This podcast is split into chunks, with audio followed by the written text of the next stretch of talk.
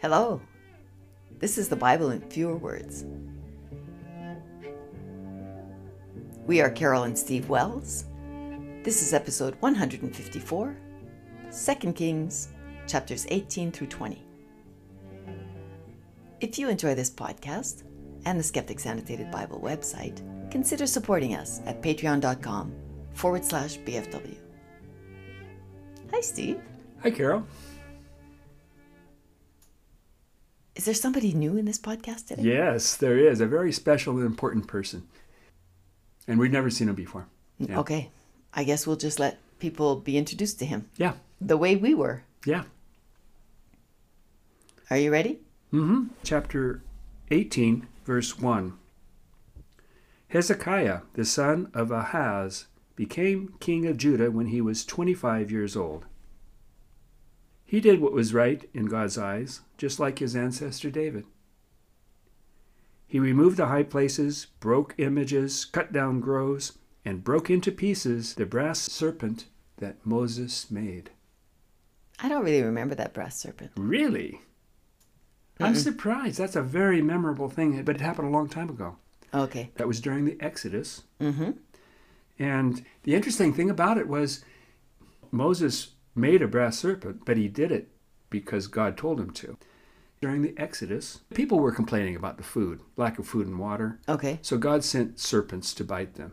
Oh, that was nice of him. Yeah. I'll send you some food. No, I'll send you some serpents to bite you. I don't know where they came from. Maybe he made them right on the spot, but the serpents came and they bit people, and many of the people were dying. Oh, And so they pleaded with Moses, do something. So Moses asked God. God said, make this brass serpent. okay. Put it on a pole. Uh-huh. And when people look at it, if they get bit by the snakes, they won't die. So it was like an immunization. Yeah, it was a cure. It was a miraculous cure for snake bite. So they just needed to look at it. Yeah, all they had to do is look at it. And so after that, apparently they kept it. This was a long time ago. This happened about 700 years ago. And they've been keeping this, this pole with the brass serpent on it all this time, maybe in the tabernacle. Huh. They carried it around with them, I guess. But Hezekiah destroyed it because the people apparently were burning incense in front of it. Mm-hmm. So he destroyed it. And I guess that was a good thing, even though God told Moses to make it. Yeah. You'd think it would make Mo- God angry for destroying that serpent. But anyway, that was one of the good things that he did was destroy the pole with the with the bronze serpent on it. Anyway, so that's uh, that's one of the things that he did. Okay. Verse 5. He was the best king that Judah ever had. And this is Hezekiah. Hezekiah, yeah, I guess he was even better than David. Oh, because boy. it says that he was better than anybody before or, or anyone after. Mm. But in the fourth year of Hezekiah's reign in Judah, Assyria attacked Samaria. You know, I have a hard time distinguishing those two Assyria and Samaria. Oh, really? Well, Samaria is Israel. Oh, yeah, because there's no more Israel now. Right. So we're kind of going back just a moment or two because Hezekiah was the king of Judah when Assyria attacked Israel or Oh. Samaria, right? Yes. Same same thing. Okay. So he was there when it was happening, when he there's was no there, more He was there in Israel. Jerusalem in the south, the kingdom of Judah, Uh-huh. when Assyria was attacking the kingdom of Israel. So then all of a sudden now he's the king of everything. No, Oh, okay. no, he's the king in Jerusalem of, Of the Judah. kingdom of Judah. okay. The kingdom of Israel no longer exists. It's been incorporated into the Assyrian Empire, Oh, and they're now attacking Judah and want to do the same to Judah. That's what this episode is about. okay. Oh, they want to take over Judah. Yeah. All right. I think I've got this straight Okay. now. it- It's it's made clear in verse ten. All right. Here we go. A few years later, the Assyrians conquered Samaria, capturing all of Israel and took them captive back to Assyria. Yeah, this all happened because Israel didn't obey God. I see. That's clear. uh, so, Hezekiah sent a message to Sennacherib, the king of Assyria, saying, I'm sorry for offending you. I'll pay you whatever you want. Because now Hezekiah is scared to death that they're going to come and just eat up. Oh, for Judah. sure. Yeah. Okay. So Sennacherib told him to pay 300 talents of silver and 30 talents of gold. So Hezekiah gave him all the silver in God's house, along with the gold from the doors of God's temple. The king of Assyria sent messages to Hezekiah, who said to him, This is what the king of Assyria says You can't trust your God. He told me to destroy your land. You'll soon be eating your dung and drinking your own piss. That's a prophecy I would like to hear. I could dream about that at night. I, I think what he's trying to say Yes. is I'm going to attack, things are going to be bad. You're not going to have anything to eat or drink if Yeah. you survive, and you'll be, you know, so is he just saying, so eating, eating surrender? some pretty crummy stuff. just Yeah, surrender? Yeah, uh-huh. I'm coming to take over. Yeah, same thing happened to Israel. It's going to happen to you. Okay. Well, happy day. Yeah. So, chapter 19. When King Hezekiah heard about the threats from Sennacherib, he tore his clothes, covered himself with sackcloth, and went into God's house. He sent Eliakim, Shebna, and the elders, covered with sackcloth, to Isaiah. Okay, who's Isaiah? Oh, yeah, that's the new guy. Oh, Yeah, the other guys aren't so important. Um, they're just kind of guys hanging out. But Isaiah is going to be important in this episode and really from now on.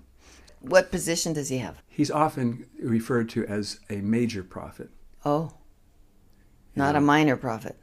Right. And he's going to have a very long book that we're going to be reading not too far from now. So he's a big deal. Big deal. Yeah. Okay. Uh, they went to Isaiah, and when those three guys, When they arrived, anyway. when- however many there were. Yeah.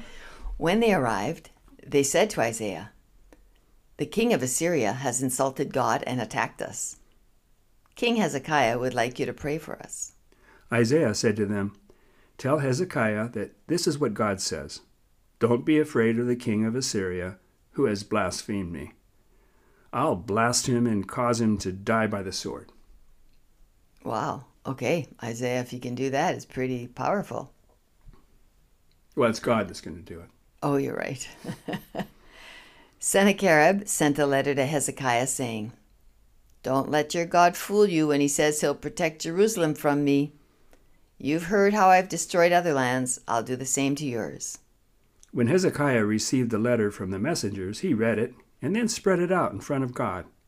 Hezekiah said to God, You are the God of all of the kingdoms of the earth. Help us fight against King Sennacherib. Isaiah said to Hezekiah, This is what God says to you. I heard what you said about King Sennacherib. This is what God says to him. The virgin daughter of Zion despises you and laughs at you and shakes her head at you.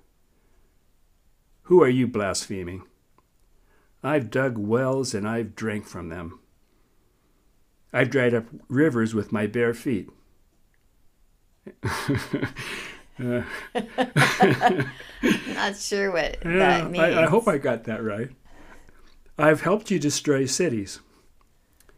But now you rage against me, and your noise has reached my ears. So I'll put my hook in your nose and my bridle in your lips. This is what God says to Hezekiah about Sennacherib.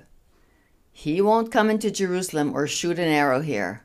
I will defend Jerusalem for my own sake and for David's. And that night, an angel of God came into the Assyrian camp and killed 185,000 soldiers. When they woke up early the next morning, they were all dead. Okay, so is it when the people from Judah woke up, the other people were all dead? I think it was when the, the dead guys woke up. They looked around, behold, they were all dead men. That's what the Bible says, anyway. Okay. That's weird.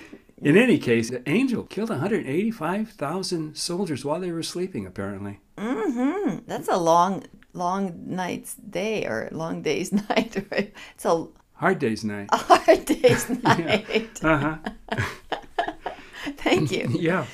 Um, Sennacherib returned to Nineveh and was killed by his sons while he was praying in the house of his god, Nisroch. Yeah, so there you go. We're done with Sennacherib. I guess so. His sons killed him. Like, Yeah. what did he do wrong? Oh, I don't know. Okay. and God just let that happen. Oh, I think maybe that God was making that happen. Oh, Remember, he said, You're going to die? oh, I'll yes. have you killed by the sword. They probably used a sword. yeah. Yeah. Okay, chapter 20. Hezekiah was deathly ill. Isaiah came to him and said, God says you're going to die. Hezekiah prayed to God, saying, Remember how good I've been? And he wept. Then the word of God came to Isaiah and said, Tell Hezekiah that I've heard his prayer and seen his tears. I'll heal him in three days and add 15 years to his life. And I'll protect Jerusalem from Assyrian attacks. Isaiah said to Hezekiah's servants, Take a lump of figs. And they put some figs on Hezekiah's boil, and he recovered. Yeah. Miraculous figs. I'll always think of this when I eat another fig. Figs show up quite a bit in the Bible, and sometimes it seems like God hates them, but in this case, it seems like uh, Like, Yeah, he like was he- okay with that Yeah, offering. Yeah. Maybe the figs didn't have nothing to do with God. Maybe they just have this healing property. Uh-huh. Could be. Maybe. Okay. In verse 8, it says Hezekiah said to Isaiah, What will be the sign that God will heal me? I guess he got healed from his boil, but he's still going to die, right? uh huh. Maybe. But no, didn't God say 15 years? Yeah, but what's the sign? How do I know? What the heck? People should just stop being doubting folks. Oh, I guess. I don't know. I'm not sure about that. But you would think that Hezekiah, who's the best king ever, Uh-huh. would believe prophet Isaiah when he tells him that God's going to heal him. And you'd think that God would be very upset when he doesn't. Yeah, He says, okay, Oh. well, great, but what's the sign? How do I know this is going to happen? yeah. So Isaiah said, This is the sign that God will cure you. Will the sun's shadow go back or forward 10 degrees? So he's saying, would you like God, you know, in this sign Uh-huh. that he's going to cure you, heal you? Do you want him to make the sun go forward 10 degrees or back 10 degrees? Your choice. Yeah. And Hezekiah said to God, Well, the sun usually goes forward, so ask God to make it go backward 10 degrees. That'd do it. Isaiah cried out to God, and God brought the shadow back 10 degrees. He must have lived for another 15 15, years, years. like God said. Uh huh. But when he died, his son Manasseh became king. All right. Well, sometimes kind of hard for me to keep all these things straight. Yeah, well, at least this one was a little bit clearer than usual. Yeah. Didn't have so many kings to have to deal with. Okay. Well, thanks, Steve. Mhm. And listeners, thank you for sticking with us. Bye bye. Bye.